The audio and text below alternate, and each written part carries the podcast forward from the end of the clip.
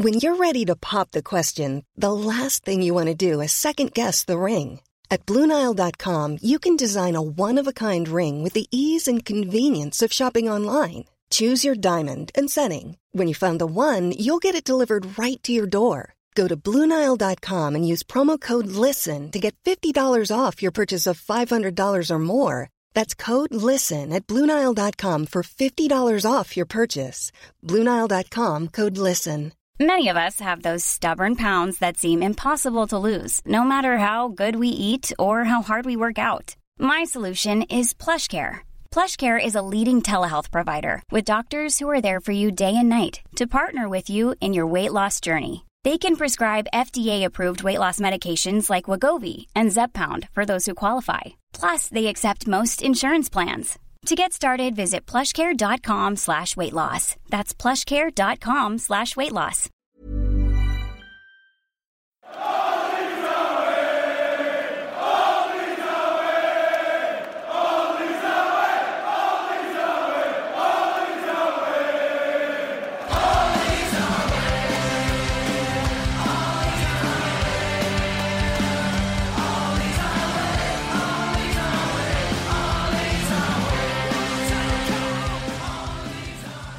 Hello and welcome to All Stats Aren't We, a podcast in which Leeds fans cast their combined eye over goings on at Elland Road, giving scrutiny to the underlying statistics and tactical footings at work at Leeds United. I'm John McKenzie, the resubscribing to the Not the Top 20 podcast of the podcast. It's not looking good. And I'm joined by the junior yellow card in four minutes of the podcast, Adam. Buckle up, Ernie, we're in for a bumpy ride. And finally, the Phillips black eye of the podcast. How did it end up there? It's Jacob Stambridge. Jacob, how you doing? Hey, John. Um, it's uh, it's nice in a way to sort of mark the card of being the one to have the final spot in the intro for some reason other than being the debutant. So um, thank you for that. and I'm okay. Uh, if you'd asked me this yesterday, I think I probably would have said I feel like how Calvin looked, but I'm I'm a bit better today for having slept. And how are you? Yeah, doing well. Um, in in the same sort of situation, I think. Good to have Adam back on the podcast. Adam, how are you doing? I'm all right. It's very cold today. It's very snowy where I am, but um, yeah, I'm very well, thank you. Despite yesterday. yeah, I think that will be the, the general theme of, of the podcast. Uh, despite yesterday, let's just get into it. I don't think you can delay the inevitable, so let's just jump into the, the game summary. Obviously, the game yesterday was a nil nil against Brighton, which I think on the face of it we'll all be pleased with in terms of it as a point that that we will see as a point gained rather than two points lost. Um, we were convinced that Brighton would go in with a 3-4-3, um, and then when the when the lineup came out, we were convinced they were in a 3-5-2. But in the end, they ended up lining up in a 4-2-3-1, which seems perfect for our 4-1-4-1. And we say that all the time, and we often say on this podcast that we feel as though we play better in a 4-1-4-1. But in the end, that proved not to be the case. Leeds lined up similar to the way they did last time out against Spurs. Um, Pascal Struijk was dropped for Junior Firpo, but the rest of the back line was the same with Calvin Phillips dropping into the centre back spot and Llorente pushing out to right back, of which more in a little while. Um, in midfield, Forshaw was joined by Dallas and Rodrigo, and they were flanked by Harrison and Raphinha, and then we saw Dan James playing as the lone striker again. Um, in many respects, I'm struggling to know how to summarise this game. It felt like they battered us in the first half and then they battered us in the second half. Um, they went man for man in the press. They didn't let us build out from the back, and when they won the ball back, they dribbled and used passing combinations to break our press open wide. Um, in the second half, we saw Struijk come on for Phillips and Shackleton come on for Junior. Um, both of these players who had had a, a first a pretty torrid first half. Uh, we then saw Dallas drop into left back and Shackleton filled in at right back. Um, the, the, second half felt like less of a battering, and, and Bielsa has suggested that it wasn't. But the question is whether or not it was it was positive, uh, and for me, it wasn't particularly much more positive than the first half. Um, according to the Opta models, Leeds put up around 0.8 xg. StatsBomb had us around 1 xg, uh, and of that, I think about 0.3 came from set pieces, um, and and about 0.3, 0.4 came from that Tyler Roberts ch- late chance, which where where Brighton gave the ball away in build up, and so that basically leaves us beyond those those two realities, which obviously are a part of football, but um, it does only leave us with 0.2, 0.3 xg created from open play, which I think is a little bit of an indictment uh, for a team who look to sort of create by being direct uh, and attacking. Um, so with a horrible December fast approaching, these next few games are supposed to be the ones we pick up points in. Uh, but this this nil nil felt like an undeserved gift in many respects. So that is the the game summary. I think the most miserable game summary yet. It remains to be seen how you guys feel about it. So let's just jump into the interrogation, which is where I ask you guys five questions about the game itself. We'll jump in with Jacob. Question one. We were convinced of some sort of 3 4 3 3 5 2 hybrid before the game. Why do you think Graham Potter went for a 4 2 3 1? So I think there's probably a few factors that could be at play here. Um, although I'll leave the most significant one till last. Um, I think in part he may have thought that Leeds' personnel differences compared to our games last season um, required a kind of different shape. I particularly think that about Patrick Bamford uh, not being in. And last season we had three centre backs, and he probably thought, or, or may have thought rather, that the players who may be playing up front for Leeds will be less of a, a big deal um, for his team, and so they could get away with just having Dunk and Webster. Um, also, he may well have expected that Pascal would have played at left back, and um, Bielsa said after the game that, or at least hinted that that was only because of like a fitness concern or something that he didn't, and so he may have wanted to try and get Lamptey high and wide against Pascal, who is many things but isn't the fastest player in the world. But then, as we were sort of talking about before we started recording, I think as well the decision was probably taken to match us man for man in the press, and that certainly bore fruit, um, just as it has with other teams in the past, like Arsenal under Mikel Arteta, Tottenham in the second half last week, and, and now this as well. Yeah, and when we talk about the the Arsenal Arteta result, which I think is quite an important result last season because it was, I think, one of the games where we were really found out last season. Um, Arsenal obviously lined up in a four-two-three-one as well, and the, their ten sort of sat on the um, sat on the the pivot, the Leeds pivot during um, during build up when Leeds had the ball, but um, when the goalkeeper had the ball, would press up against the centre backs and not leave anyone free on on the back line. So um, that was similar to what was happening yesterday with Jakub Moder, He was sort of sitting on the on the pivot when Leeds had possession, but then um, from build up from the back from from the goalkeeper was just sort of pushing forward, uh, putting pressure on on the centre back, keeping the keeping the the pivot in, in, the cover shadow as well. Adam, I'll come to you on this one. Did you have any additional thoughts on that? Did you did you have any um, other thoughts on why that four two three one was preferred over their usual structure? I think Jacobs hit the nail on the head with the sort of going from man for man with the press. Moder's not nominally a, a number 10 or attacking midfielder, but he was basically playing that role. And I think it's, as you say, to sit on the last man and to sort of put pressure on him. And, and we'll talk about Phillips later, but he didn't really have the best game, did he? Are we really that surprised that Potter's got the better of Bielsa, though? It feels like he's got his number in recent history. And um, yeah, I feel like that was very much a point gained rather than two points dropped, having seen how the game played out. And I was, I was pretty happy that we got a draw in the end because it really wasn't the best. So let's move on to the second question then, which is about that back line that you've mentioned already, Adam. Um, we we were surprised to see it last time out um, against Spurs with with Llorente pushed out wide. We we obviously had Struijk as as a left back in that game as well, and Calvin Phillips dropping into the back line. What did you make of it, Adam? Why do you think that Bielsa went for that back line again? I'm honestly not sure. I'm kind of at a loss with this because it feels like at times in the past he's been forced with injuries or illness or whatever it might be to play square pegs in round holes, but now he's doing it out of his own choice, and I can't really get my head around it. If you have uh, Phillips, Dallas, Firpo, and Cooper, there's a certain way we can all understand of how you would set that up, and yet we see completely the opposite of what we're expecting, and, and instead it's Forshaw at the base midfielder and, and Phillips at the back line, and I can't understand it. And and to be honest, it's also led to a lot of issues when attacking as well because Llorente uh, is not the type to sort of get forward and overlap, and that's a huge part of our, our function and our system is overlapping and underlapping the winger. Um, and and a player like him, he's going to sit back and he's not going to get forward as much. And, and perhaps he needed it for the defensive solidity side of it, but it just meant that in attack we were we were toothless really. And um, it doesn't make sense when you also have the the options of Shackleton and Drameh from the start. I know Shackleton came on and didn't really impress, but you just think that that would have made more sense. He he is a right back more than Llorente is. Drameh is a right back, so they would offer something more going forward as well. So I, I couldn't quite understand that, and and Phillips really wasn't at it. And as a centre back this week, I know he played well against Kane last week, but I just I wasn't impressed, and, and I can't quite understand. But I think Bielsa's might be uh, losing it a little bit potentially. Jacob, how about you? I mean, what what's your take on, on all of this? Because obviously we saw that back line switched around within about 20 minutes, I think. Was that Bielsa admitting that he'd made a mistake? I think it probably is.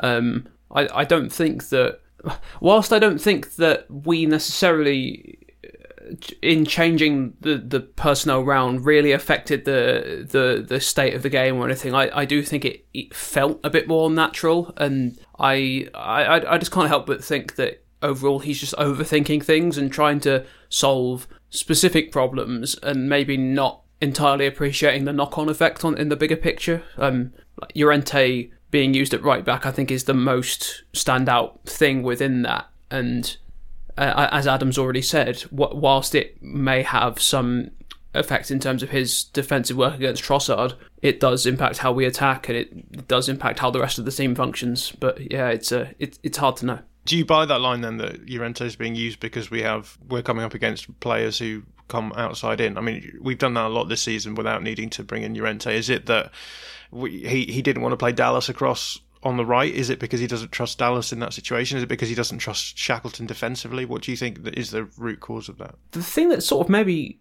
I've maybe been struck by, which I'm a bit confused by, is it? I wonder if he almost feels a bit unwilling to play Phillips and Forshaw together, and and like he has, he did against Leicester, and he did in parts of this game, but it just feels like a few times now that would have really helped with like our control of the game if the, if if both of them were in the positions in midfield, and we haven't done that. I, I, I, don't, I don't really buy that it's. Uh, I don't really buy what he's saying, but I also don't think it's a, a question of Dallas. I, I, think that there's no one he trusts more than Dallas in the team. But so I, I don't know, and what I've said is complete speculation, of course. I feel as though this is what we sort of concluded in the last podcast: is that it's hard to even make anything of this because you don't seem to be getting the benefits even when the game is going the way that you want it to go. I mean, we, we saw it against Spurs where we said, well, you know, Spurs are sitting back and it feels as though we've not got the defensive benefit of the back four that we put up. But then we had the second half and then it, it felt as though we immediately didn't have that benefit. And then we've come into this game and we've immediately not had the benefit of, of that back line again from, from what we've been said that it's going to be. And so we've seen it switching around as well. Um, Adam, what's your take? It's, it's not just about, you know, down the flanks having a bit more creativity when you've got proper fullbacks there as well. Is that midfield solidity that it would have fixed up? And I don't understand why, when you have the option to play Phillips and Forshaw together, when an issue all season for us has been our midfield, that we don't do it because that feels like we had a, maybe we would maybe have a foothold in the game more. And against a team like Brighton, that's important, and we really didn't. They were the much better team. I mean, Lamptey was terrific down the the side as well, and uh, there's a lot I like about Potter, and but we can do better than this, and we haven't against Brighton. In all three games in the Premier League we played against them, they've had the better of us in every single one. Well, that brings us on nicely to the third question, which is why do we struggle so much against Brighton? What's your take on that? I think I mentioned it at the start. Potter seems to have Bielsa's number, and, and I think he does. Jacob and me were talking about it on Twitter actually yesterday a little bit, and he seems to do things a little bit different when he plays Leeds um, from the norm. And, and yesterday he played this 4-2-3-1 which you're not used to seeing from them but it was really effective i was i was really impressed with trossard i do really like him i think he's a good player but his role was really important for them in the game in, in the sense of he was playing on the left, so out of possession when they were defending, he was having to double up on Raphinha quite a lot, and that was really effective. And Raphinha had one of his quietest games, but also when they had the ball, he was finding really good positions in various areas of the pitch. Sometimes he was dropping between the central midfielders to pick up the ball and, and drive with it. Sometimes he was just up there with Maupay and, and he was trying to make things happen, but he often wasn't actually on the left when they had the ball. He was sort of congesting the middle or, or coming over to the other side to, to help with attacks. And yeah, he, he's a really clever player and, and Potter's a really clever manager. And uh, maybe that's potentially what it is. Um, so yeah, but I, I can cut Raphinha some slack because um, even though it was his worst game for us probably all season, you know he's got a lot more credit in the bank. But not a lot of other players came out with credit. I think Brighton were just really good and they nullified us in a lot of areas. And the press was was really impressive. Moder was impressive, pressing up on Phillips. I mentioned already. The thing for me that stands out is that Potter was at the Spurs game last weekend, saw a masterclass in how to not play against Leeds and against how to play against Leeds in a 3-4-3 and still after having played 3-4-3 last season twice and and destroyed us really in both games was happy to just come up tear the tear the textbook up and go in that with that 4-2-3-1 which is I think the sign of a, a of a pretty smart manager. Would you agree Jacob? Absolutely. And um I, th- I, think he's really making use of the tools he's got at his disposal, and with that, I think it's worth noting that Brighton do have quite a lot of elements in their game that we might call sort of the kryptonite to Leeds. Um, So you've got the like the ball carriers capable of breaking lines with the carries at all levels of the pitch. You've got Webster, you've got Bissouma, you've got variety of players higher up as well.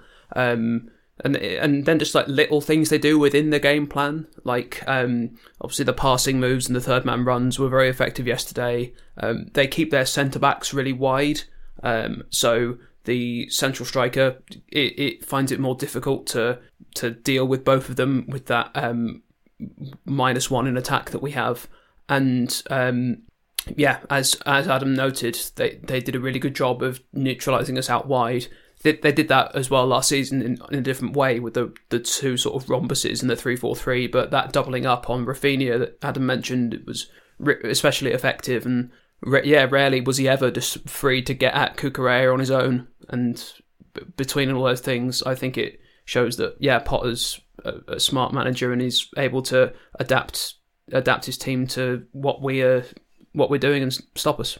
Yeah, interesting that you mentioned Raphinha and you both mentioned Raphinha and the way that they dealt with him in your answers. And I wonder whether or not not playing the th- the back three for, for Potter was because we've started seeing Raphinha playing as a as a sort of outside forward on the on the on their left-sided centre back. Um, so we've seen that happening a little bit, and it means that Raphinha has the license to go forward a little bit more. Whereas if you play with a back four, he's going to play on the the full back, and if you get a player like Cucurella going forward a lot, it means it's just sort of dragging Raphinha out of the parts of the pitch where normally you don't want him to be. So I wonder whether or not the decision to go to a back four was based around Raphinha, but that's just something that's come to me. That's a really good thought. Right, let's talk about the substitutions in the second half. Jacob, um, we'll start with you. Um, so obviously we saw Phillips coming off, which uh, we'll talk a bit more about Phillips in the next question. But um, we've we've obviously seen him having a, a pretty torrid last couple of games, uh, and then we the other the other player who had a bit of a torrid game was was Junior Firpo, who got a yellow card within four minutes. Uh, looked pretty pretty sketchy. Uh, there's a few moments where my heart was in my mouth with respect to red cards, uh, and I was obviously getting burned by Tariq Lamptey through through the game. Um, those two players were brought off, and Struijk was brought on to go into the defensive midfield position, and Shackleton was brought on, switched place with, with Dallas, uh, and and we and we sort of had quote unquote more standard fullbacks. What did you make of those substitutions, and do you think they changed the game? I don't think they necessarily ch- really really changed the flow of the game, but I do think that they both, as a rule, did better than the people they replaced. That one particularly dodgy back pass from Shackleton aside. Um, I, I think that Struijk probably handled Moder the best out of any of the people who were who, who, were marking him at the various times in the game. Although there were still various times when he got spun or passes were able to go past him, and I think he probably also contributed the most positively in possession as well. Not just, but especially that real one real moment of quality in the game for that pass he sent over the top for Tyler Roberts um, just after Roberts came on and that with his weaker foot as well, which absolutely should be lauded. Um, but there were other other other times when he was just he moved forward with the ball a bit at his feet, or he, he got the ball with a nice um, like forward pass, which we we weren't really seeing out of Dallas or Phillips in midfield prior to his introduction. I, I, I don't think Shackleton was especially good, but I don't think that aside from that one back pass that he was really any worse than most of the team. And so, in a sense, I think he probably elevated it a bit by not having as bad a game as Firpo did. But I, yeah, I don't think they especially changed the course of the game for us. So it sounds as though Jacob, what you're saying is that the Leeds took off players who were having bad performances and brought on better replacement players, but the, the, the sort of general flow of the game roughly stayed the same for you. Yeah, yeah. Would you agree with that, Adam? Yeah, I think especially with the left side of our team and the right side of Brighton's team, we needed to change something there. I will talk about Firpo later, but um, I think Dallas and James on the left was better um, when that was available to us um, because well, Lamptey didn't get quite as much freedom as he did in the first half, and we did need to change something there. I'll be honest, um, the other substitutions we saw were obviously Roberts was was one of them, and he really impressed me. But at the time I was really frustrated because I did want to see Gelhardt come on, and um, I was pleasantly surprised with how Roberts did, to be honest. And you mentioned his XG at the start of the uh, show, and yeah, that was really promising. But I did really want to see Gelhardt potentially start, to be honest, because I thought he'd earned it from the Spurs game, but I can see why Bielsa didn't do that either. Um, but the the substitutions definitely improved things. Um, I I felt like the fir- the first half was so bad that it couldn't really get any worse, but the second half was a little bit better, and, and I think the substitution definitely aided that. Yeah, for sure. Well, let's let's just quickly talk about Roberts because I don't think we've got any anywhere else on the running order to talk about Roberts. So, um, in terms of in terms of bringing him on. Um, over Gelhardt, which I think a lot of people wanted. Um, I, I, think we had a chat in the in the, the group chat yesterday just about how um, in a game like that, the, the the sort of conditions that you want a, your striker to be able to fulfil are going to be um, that they are able to take the ball down from the air and hold the ball up and allow the uh, the rest of the team to to come into that. Do you think on that basis that's the the reason why Roberts was preferred over Gelhardt? Potentially, I think yeah, definitely the the whole thing around him being a more of a focal point is is very fair. Uh, however, I think Bielsa also just has this sort of blind loyalty to some players, and Roberts has come on in every game this season that he hasn't started. I think is the stat, so it just seems to be a go-to as well. So I, I don't know if it was a tactical thing or if it was, you know what, it's just I always bring on Tyler Roberts, I'll do it again. Um, I'd like to think it was tactical because he did actually come and impact the game positively. So hopefully we'll see more of that to come because I mean last time out he was really poor against Spurs and this time much much better. Um, I think LUFC data put out a little um, sort of analysis of him after the game, and, and it was really positive. He had had a lot of good touches and shots in good areas as well. So, and you mentioned his XG at the start of the show, which which is the most important thing for me. He's he's having shots and testing. Having said that, I think Josh said um, he'd have liked Gelhardt to have had that left footed shot from the angle that Roberts had it because probably had a more chance of scoring. Yeah, for sure. And then maybe just one final question on the striker situation. We've got Rodrigo playing in midfield and Dan James playing up front. Like, how unideal is that? Very. I'd much rather we played we, we played Roberts or Gelhardt up front and didn't play Rodrigo at all. But um, but I don't think that's particularly likely. and and I think I, I, I do think there's very much something in what Adam says about Bielsa having a lot of loyalty to certain players, and those two we have a lot invested in them, both obviously literally in terms of the transfer fees, but Bielsa clearly likes and rates both of them hugely and will play them whenever he can. And yeah, there's a question about is is that sometimes to the detriment of the uh, of the cohesiveness of the whole team, and I think there's certainly a case to be made that that is the case. We spoke about in the group chat Rodrigo and how the sort of press sort of falls apart with him a lot of the time because obviously he's the start of it, and if he's not doing his job, then it can all just fall to pieces. But the th- there's a double-edged sword with Rodrigo because Sky put out on, at the start of the game that he created more open play chances than any Leeds player this season. And even though we've seen him play quite poorly, and he certainly did yesterday, he was terrible yesterday. Um, he can have a positive impact, and especially in the home games we've had recently, I feel like he's played quite well. So he will play him again, I think. But I agree with Jacob; he's another player with as certainly blind loyalty, I think. And regardless of how he plays, he's sort of, oh, we're going to play him and, and hope that he does something. Yeah, and let's move on then to the the final question here, which is what's wrong with with Phillips because we we have to talk about that. Um, I I pointed out on the podcast last week that his his defensive stats have just sort of gone off a cliff recently. Um, there's clearly something not right with him, I think, insofar as last week he was played in centre central defence, he was moved forward into central midfield, and then moved back, and then yesterday obviously was hooked at half time. Bielsa said there was no injury issues, uh, but we do know that he had had this sort of issue with his hip um, at the same time that he's had this issue with his calf, uh, and he hasn't really looked the same since. So uh, I'll put this one to you first, Adam. What's what's wrong with Phillips? It wouldn't be the first time when we played a Graham Potter team that Phillips has been hooked very early. I think if you go back through when we played Swansea, he was hooked after 28 minutes against them. So it's not the first time Potter's found a way of nullifying him. But as a you know bigger picture, you're completely right. He hasn't looked right for probably about five or six weeks now. Um, although he did have a good first half against Spurs. That aside, I can't really remember him doing very much recently, and it's strange because people talk about him as being this linchpin and the most important player in a lot of ways, and he can be. And especially if we want to start playing well with our wide players again, because we're, not using the width as well as we did last season, he can be really important to that and getting the ball out quickly to them.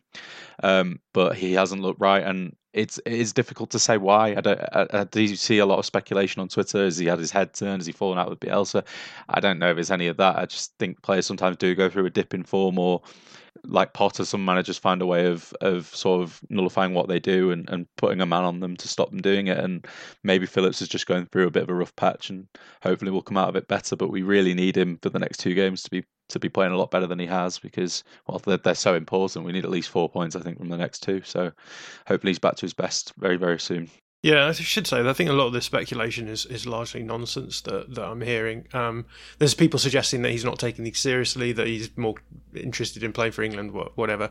I, th- I, think that's largely nonsense because I think this is, at least in terms of his career, probably the most important season so far in, in his, his life. Like he he will be thinking about maybe moving on at the end of the season, um, and and you don't if if you are in that position, you are essentially treating this um, season as a, a, chance to put your yourself in the shop window to a certain extent. So I don't the idea that he's sort of lost any interest in performing for Leeds because of other reasons, I just think is is nonsense. I think as as you've said, um, Adam, this is very much about a, a, dip in form. I think he's a player who's very system dependent, and the system isn't working at the moment, and uh, and and that's partly playing into it. And I also think that, like I said, I, I, just think that he's probably carrying some kind of underlying thing, which is not making him quite so mobile as he usually is as well. But um, Jacob, want to add anything to this sort of topic? What's your sort of general uh, opinion on this? Basically, everything I had to say was covered by between the two of you. The only thing that I would maybe add to it would be thinking about the last couple of games specifically, like the second half against uh, Tottenham, and then the time he was on the pitch against Brighton, those were two teams who were looking to get the ball off us high up the pitch and, and, looking to press us. And Calvin's got lots of really good attributes, but I don't think that press resistance is one of his absolute strengths. And uh, I can't remember exactly about the Swansea game under Potter, exactly how much we were pressed then, but I can certainly think about the Swansea game just before we were promoted when with that Pablo goal and Calvin found that very hard coming up against Conor Gallagher in in that game, which obviously bodes very well for Tuesday. And um, I think that that definitely plays some part to it. And the, one other thing that I just thought of while we were talking was he's a quite proactive um, defender. He um, like compared to say when Pascal's playing in defensive midfield, he's more sort of ball oriented and more aggressive. And there's lots of situations where that's very good. And I think that was a real positive for him against Harry Kane specifically, a player who dropped deep, and Bielsa obviously talked about that being his logic for using him there.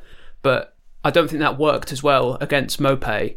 And I remember specifically that chance that Maupay had about eight minutes in, that one that where Lamptey just slid it across the box, and um, it felt like Maupay that exactly the same thing as Maupay's goal against us in the home game last season. Calvin there is ball watching, and he's he's sort of fallen off Maupay, is standing in a place sort of taking up a zonal position where we've already got coverage and Maupay's free. And if Maupay was somebody else, then that was probably a goal. so I think, yeah, his individual defensive style probably suits some games better than others. And being under pressure isn't the, his strongest suit. I completely agree with that. I think regarding press resistance, I think that's definitely true, and, and something that we keep mentioning, which is potentially something that could help fix this, is if he had another midfielder with him, would he play better? Especially if he's talking about him being system dependent in some games. If we had another midfielder that was press resistant, would that potentially help Calvin Phillips? I'm not sure. Maybe it would. I definitely think we need one in January, though. Yeah, I think my issue with this sort of notion that we'll get fixed with the with the midfielder is that because we're so man on man oriented, the the issue becomes that as soon as you have a weak link and teams start pressing you, then it doesn't matter if you've got the most press resistant partner in the world. You're still going to have those sorts of issues. But I, I yeah, I, I, do agree that we we definitely could do with another midfield option uh, in, in, January. And um, yeah, let's hope that that something transpires. Ready to pop the question? The jewelers at BlueNile.com have got sparkle down to a science with beautiful lab grown diamonds worthy of your most brilliant moments. Their lab grown diamonds are independently graded and guaranteed identical to natural diamonds, and they're ready to ship to your door. Go to Bluenile.com and use promo code LISTEN to get $50 off your purchase of $500 or more. That's code LISTEN at Bluenile.com for $50 off. Bluenile.com code LISTEN. Many of us have those stubborn pounds that seem impossible to lose, no matter how good we eat or how hard we work out. My solution is PlushCare PlushCare is a leading telehealth provider with doctors who are there for you day and night to partner with you in your weight loss journey. They can prescribe FDA-approved weight loss medications like Wegovy and Zepbound for those who qualify. Plus, they accept most insurance plans. To get started, visit plushcare.com slash weight loss. That's plushcare.com slash weight loss.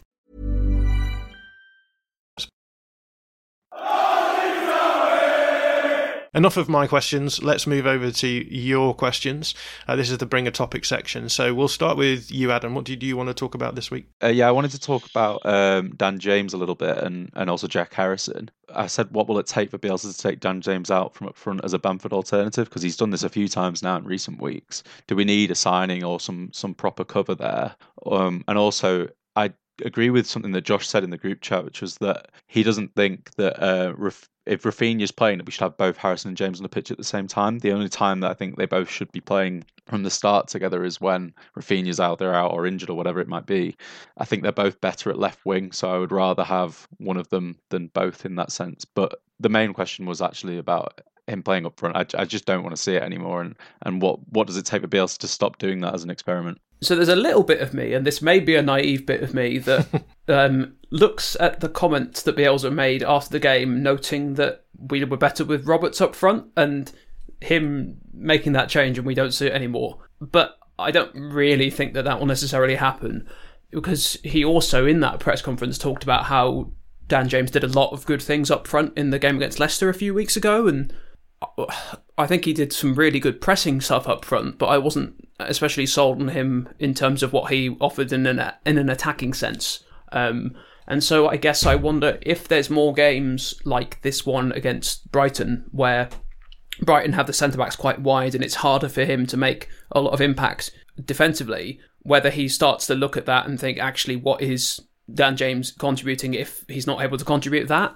Um, so that's that's I feel like the thing that would force his hand. But as I'll touch on later in another question, I, I do think he puts so much sort of stock in the what they do off the ball that he's he's really valuing that, even if James isn't contributing as well in the um, offensive side of things. Um, and then if I touch briefly on Harrison and James, um, I, I agree with what you say, Adam, and agree with the point that Josh made that you you sort of reference. Um, it's it, it just feels like too much duplication to have them both in the team unless we need them both in the team. Um, I guess I feel like both of them kind of flourish with having like a fixed tactical role, and we we don't want to have to give too many of those players like really specific instructions about um, you keep your position out wide, and other players will do more of the the sort of like combination play and stuff. Um, I, I think it's better if we just have one or the other doing that, and which one of them it is probably depends on the opposition we're playing and and how they how they will be best attacked. These questions sort of raise another question for me, which is like, what sort of lineup are we expecting on Tuesday? Because we've been completely wrong-footed by the last few. Um, do we think that Bielsa's going to go back to basics, or do you think he's going to sort of tweak things up? I'll, I'll push this over to, to Adam actually, um, in, in in light of the question, because I, I, think that do do you think that there's a plausible chance that we may see Dan James up front again on Tuesday, or do you think it's going to be the case that Bielsa is going to be like, right, this experiment isn't working. I'm going to go back to a sort of standard-ish back four. Um, what what are what are Palace playing? Sort of three three four three, maybe a three four two themselves. So it's going to be the same sort of structure with maybe a bit of tweaking in midfield. I don't think it will make too much of a difference. Do you just go for a, a sort of absolutely nailed on four one four one with your sort of best players in this, in those sorts of positions and a and a res- resembling striker up front, or do you think we we see some kind of I, I think it was Darren, Darren who described it as a, um, a, what was the phrase that he used? End of days formation or something like that uh, from Bielsa. Do you think what what do you think we'll see from the sort of formation on Tuesday? I think it might largely be the same as what we've seen today, especially in an attacking sense. I don't think he'll drop Dan James out from there, even though uh, the comments that Jacob alluded to that he was positive about Roberts, I, I just don't see him changing it. I think James presses and that's what he likes and i think he'll just stick with that. The thing that he might change is the defense um, and some of those players around especially because of first post performance but also just playing players where they should be. Potentially Phillips might go back into midfield or he might be dropped completely I'm not sure. I think that's probably the area of the pitch you might see more change rather than an attacking sense.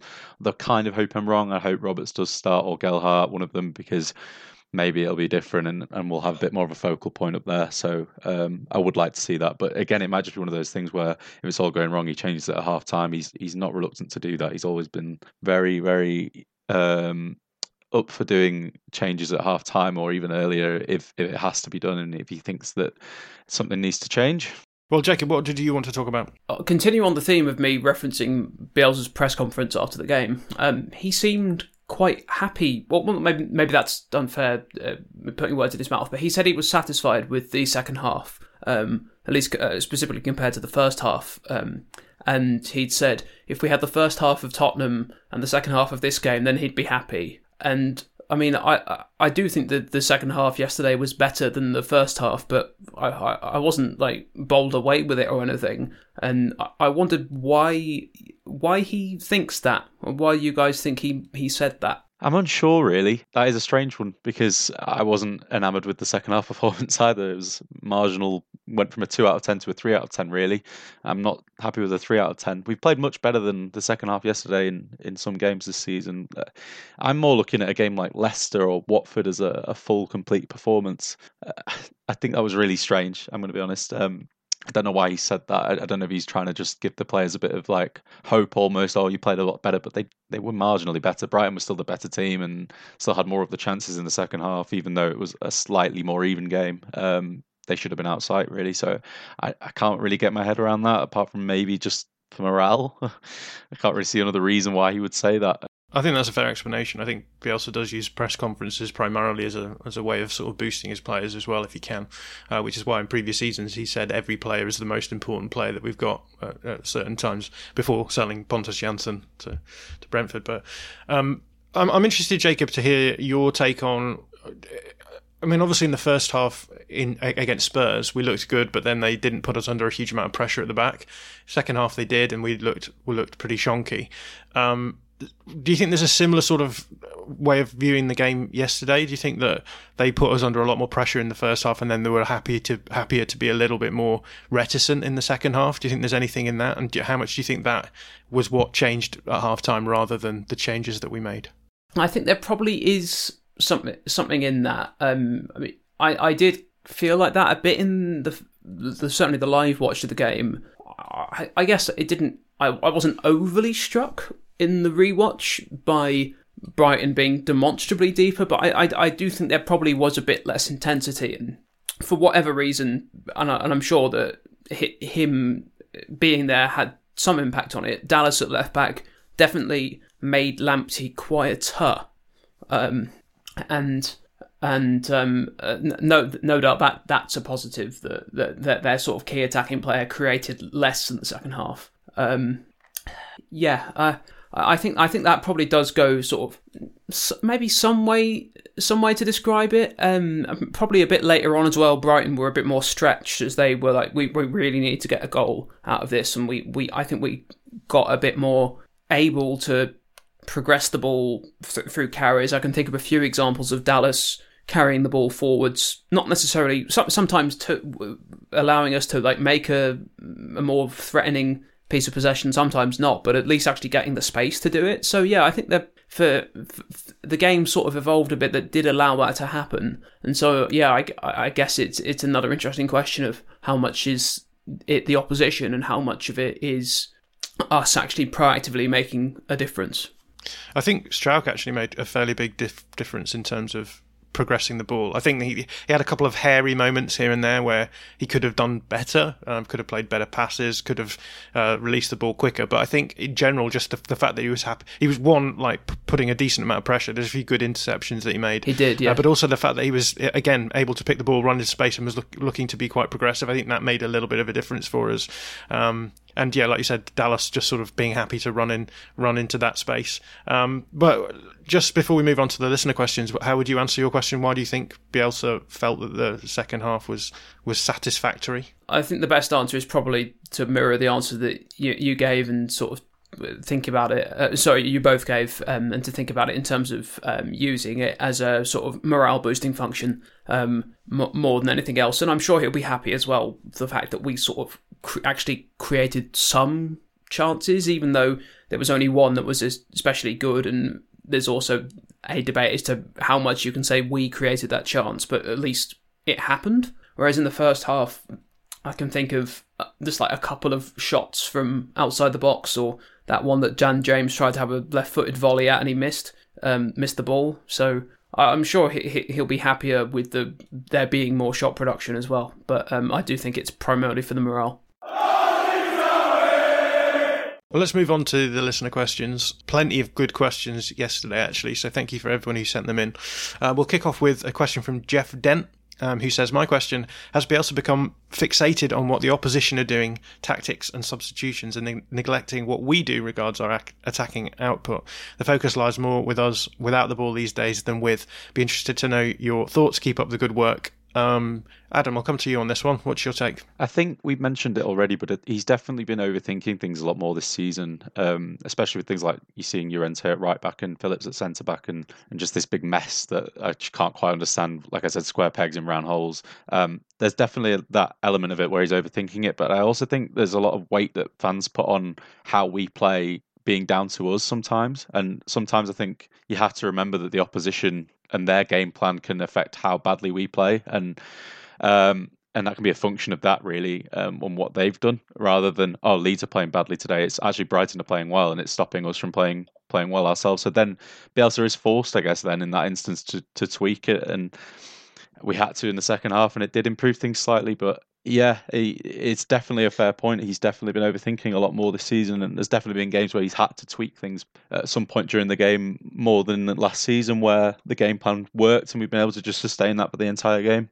Um, and I, I don't really know where this stops because um, it does seem to he, I don't want to say lost the plot. I think I did say that earlier. I don't really mean that, but definitely overthinking is the word. And uh, yeah, I remember um, that there were a variety of sort of interviews done sort of over the end of the transfer window and things with Victor Orta in various places, and I, I can't remember which one, and I didn't have time to find it, but there was something where he was talking about like the uh, how they go about looking for players, and and he was talking about the physical output of of the players being like the number one thing, and it's not anything that we didn't already at the very least suspect. But I do think that's kind of quite telling for what the club are sort of trying to do and um, focus so much on this running and this off the ball stuff when like no other team runs as much as us and it doesn't stop them from doing better than us. Like the better teams don't have to run as much as we do, and obviously our players aren't as good as some other teams, and so we have to try and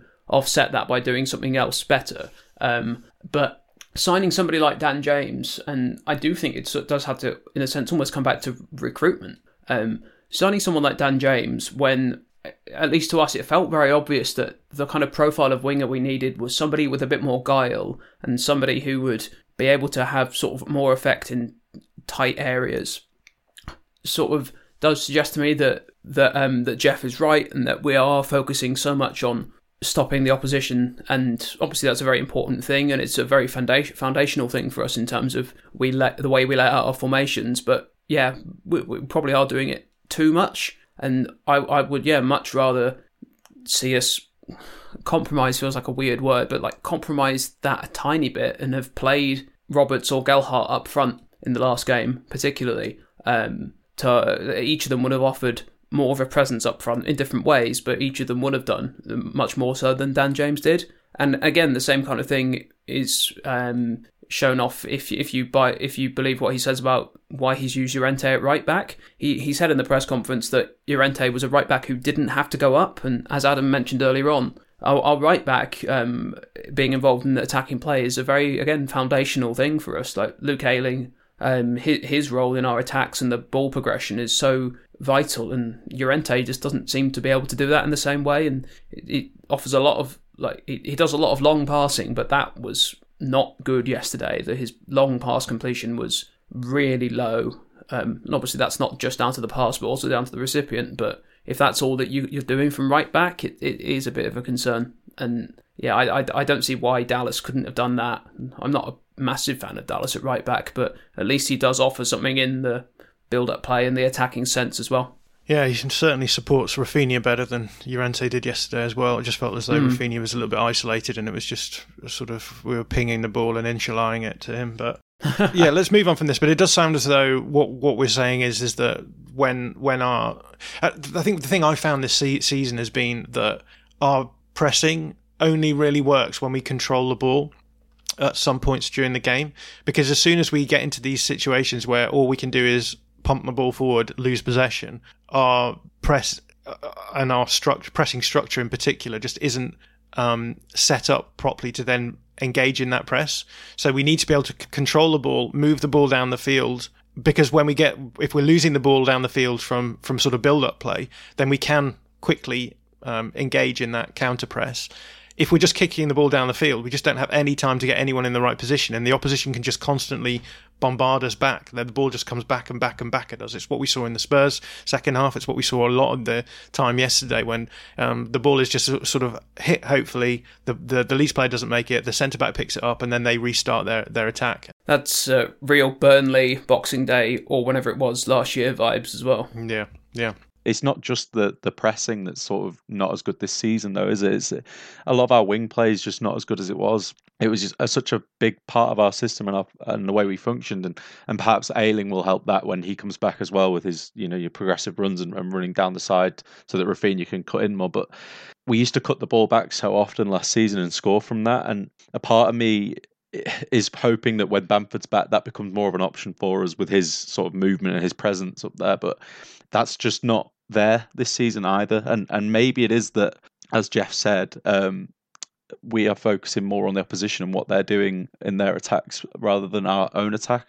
But uh, we've just lost an extra, what, 20, 30% in that instance. And, and it's frustrating because it, it's such an effective thing we've done for basically three years of Bielsa and we're not doing it as much anymore. And like a player like Raphinha, we know what he's got. He's got that X factor and he can do it, but he's not doing it as much himself because he's not got an assist yet. And Dan James and Harrison really aren't doing it. And, and I think Darren was talking to someone on Twitter, that I saw it earlier Harrison's more reluctant to cross the ball, and perhaps when Bamford's back, that will fix things a little bit because he'll be a little less reluctant to do so. Um, but I, am putting so much weight and onus on like the likes of Bamford coming back or, or a midfielder coming in, and it's just they're just not necessarily going to fix it. I'm just hoping they are more than anything. Question two from Chris Delaney: Where does Firpo go from here? Not impressed at all. We've gone backwards at left back. Jacob, what do you make of the left back situation? the first thing that I should absolutely make clear is that uh, uh, there's a lot of discourse around pining to have Gianni Alioski back, and we were all saying he was the position that needed to be upgraded. I, I, I certainly understand and share concerns about Firpo, but but yeah, Ali, Alioski isn't the solution. I think about a game like this game last season, or particularly the Fulham game, um, last season where he was just conceding corners for no reason, and um, he he is a player that we did need to move on from. With Firpo, um, I, I do I do think we it is important to acknowledge that of all the things to adapt to when coming to Leeds, the thing that is the most different to for for players coming from elsewhere is playing man marking, and the one thing that's I, I guess made that particularly hard for Firpo is that he's had several injuries and COVID, and so those things have stopped him from really getting into a rhythm um, and consistently being able to train and things.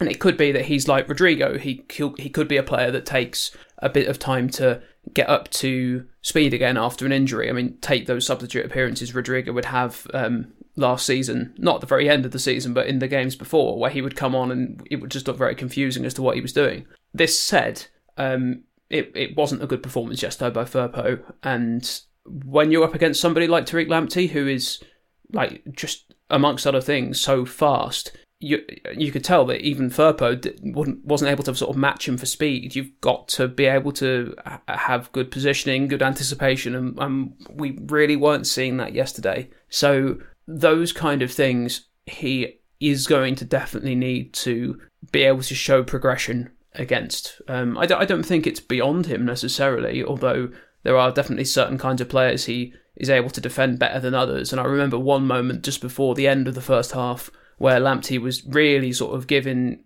given the um, like that he could go both ways, and it completely threw Firpo. Um, but I, I I don't think it's beyond him. But I, I do think that those elements to his game do need to be a lot better, and that isn't even really to say anything about how he played sort of in possession. I, I, I don't really mind him in build up, but again, sort of going going forward, we haven't really yet seen that sort of wing back that you saw at Real Betis. You've he he does quite a lot of inverting, which isn't necessarily a bad thing, but really all all I could see from his inversions were a few overhit right-footed long passes and so we, we we need to see more from him, sort of in both facets of his game. I mean, I agree with almost everything Jacob's just said there. To be honest, he's he's pretty much ticked every box I wanted to say. I just think there's a lot of reactionary fans around Firpo and, and how poor he's been or whatever it might be. But again, you just got to give it time. Uh, uh this revision on Alioski really needs to stop. Is like you said, it's it's a position we knew we needed to upgrade on. We tried to upgrade on it. It might still be that Firpo is an upgrade. We just need to give it more time for me. And I mean, from what we've seen at, at Real Betis, he was such a better player on the ball than Alioski and in build up and we haven't seen loads of that yet. We've just seen it in flashes but hopefully we do see more because that was that was potentially uh, Alioski's main weakness that in build up he wasn't wasn't good enough. Having said that, he also did give away a lot of free kicks and corners when we weren't great from set pieces, which was always really frustrating. But yeah, I'll, I'll keep it short because I think Jacob's pretty much hit the nail on the head with that. I do agree. It's obviously important that we give people time, but I do think as well there are things that we are able to observe with players from their from the their inception in a team, and I think we've done that with Dan James, and I think there are definitely things with Firpo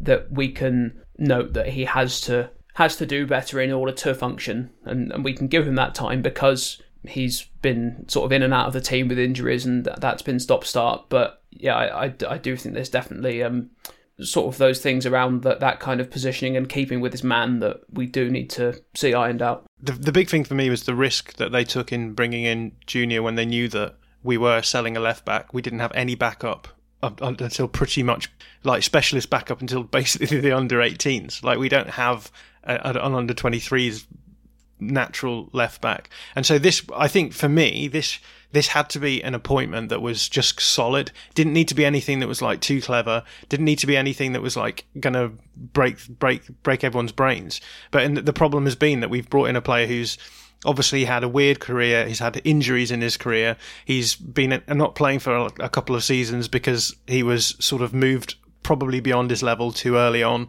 and I think just all of those combinations just mean that it, that it was it was always a massive risk for this this sort of um, this sort of transfer to work out, and I think we're sort of living with that now. Um, but I think we've we've we've we've talked Firpo to death, so let's move on to question three, um, which is from Brolin ate the pie.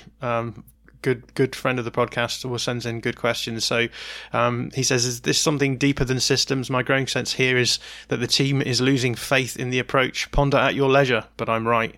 Um, what do we make of this? Is it, uh, Adam is is the team losing faith in the system? We talked about this a little bit in the group chat this morning. Is about Bielsa's long term future with us and is this going to be his final season and there's been a bit of speculation that's come out after yesterday i think and I don't really want to be drawn on that because I just can't be sure, and uh, you just don't know where Bielsa's head's at, or the board, or, or whoever. But he does have a lot of credit in the bank, but he does make a lot of not I don't want to say mistakes, but things we just can't quite understand this season, and, and certain things he sets up with from the start, but also substitutions he makes throughout the game, and it doesn't always make sense. But at the same time, I did touch on this. Does some of this get fixed with players like Bamford returning, Ayling returning? You know, will this make a difference? We'll, we'll hope it does. We need to see Ayling play potentially a lot better than he did at the start of the season because um, he didn't start well. But that is the hope, and then maybe sort of I don't want to say people have lost faith with Bielsa, but maybe a bit of that faith will come back because I think there's there's definitely been some losing, even if it's not lost yet. I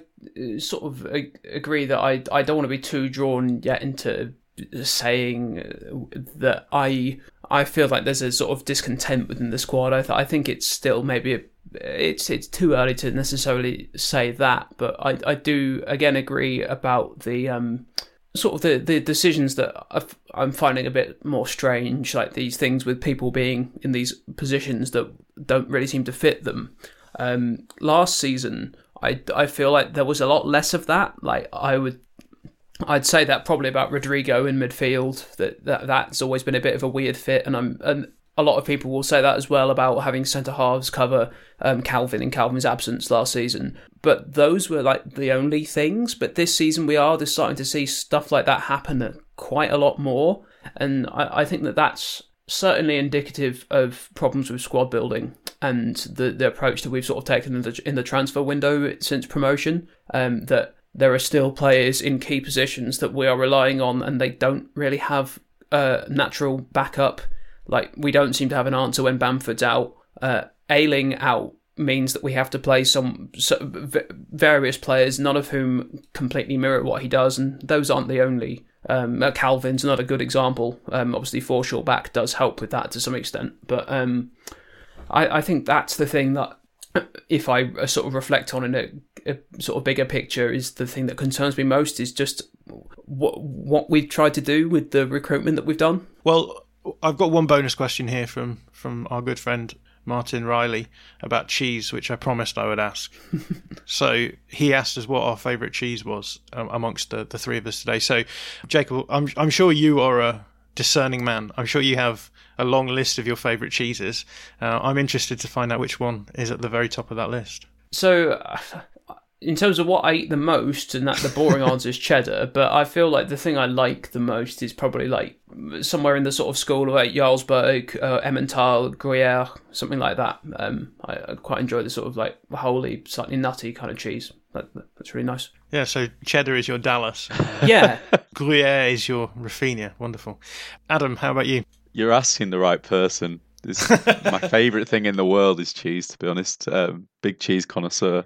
Um, I'm a big fan of a Gruyere as well, but I really like a Wensleydale and Morrison's do one mixed with cranberry at Christmas time, and it's so good. So I'd probably go something like that. But honestly, I could sit and talk about this for ages because I just love so many different ones. Brie is another favourite of mine. I have quite a lot. It just yeah, there's a lot of cheese I really love. Yeah, I feel as though talking about cheese might be more enjoyable for us at the moment than talking about Leeds. But I'm just going to say Applewood smoked, absolutely banging cheese for me. Just hits the spot perfectly. Um, so there you go, Martin. Hope hope you enjoyed our cheese chat. In the interest of time, I think we'll skip the the Statric Bamford's question. I was going to talk a little bit about Adam Webster carrying the ball a lot, but we all know that centre backs can carry the ball a lot uh, against us, so I'll, I'll leave that out. We know that about Webster specifically as well. Yeah, sure. Let's just move on to quickly touch on the, the game preview. So, the next game that we're playing, as we've mentioned, is the, the Palace game on Tuesday night at Elland Road. I've already interviewed Ruben Pinder of Joe, and we've done a discussion of that game uh, on our Patreon channel. So, do go across there and check it out. That's www.patreon.com forward slash all stats, aren't we?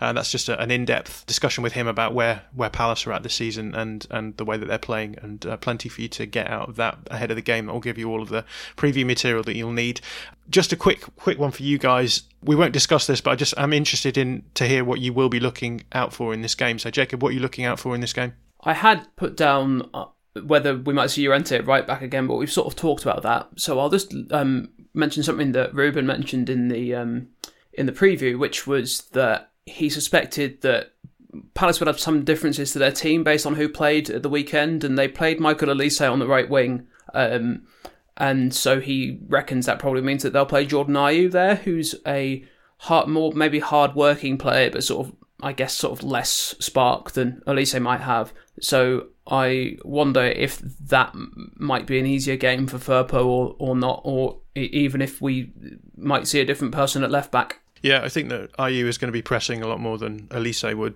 be. So I wonder whether or not that was taken into consideration as well.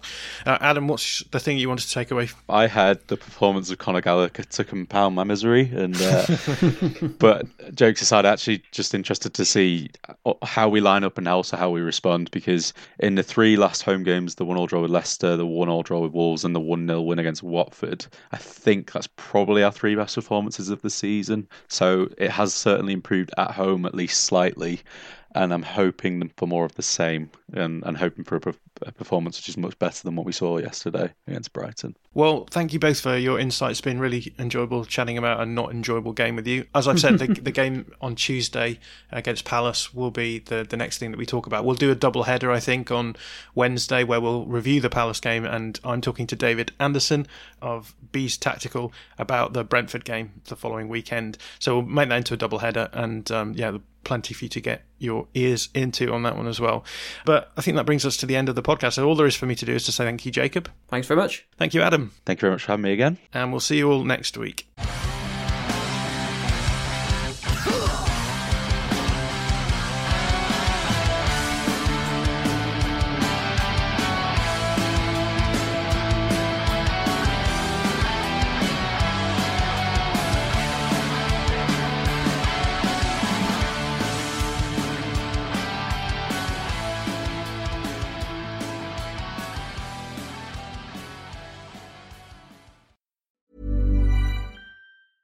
Hey, it's Danny Pellegrino from Everything Iconic. Ready to upgrade your style game without blowing your budget? Check out Quince. They've got all the good stuff shirts and polos, activewear, and fine leather goods, all at 50 to 80% less than other high end brands. And the best part? They're all about safe, ethical, and responsible manufacturing. Get that luxury vibe without the luxury price tag. Hit up quince.com slash upgrade for free shipping and 365 day returns on your next order. That's quince.com slash upgrade. Mom deserves the best, and there's no better place to shop for Mother's Day than Whole Foods Market. They're your destination for unbeatable savings, from premium gifts to show-stopping flowers and irresistible desserts. Start by saving 33% with Prime on all body care and candles. Then get a 15-stem bunch of tulips for just $9.99 each with Prime. Round out Mom's menu with festive rosé, irresistible berry chantilly cake, and more special treats. Come celebrate Mother's Day at Whole Foods Market.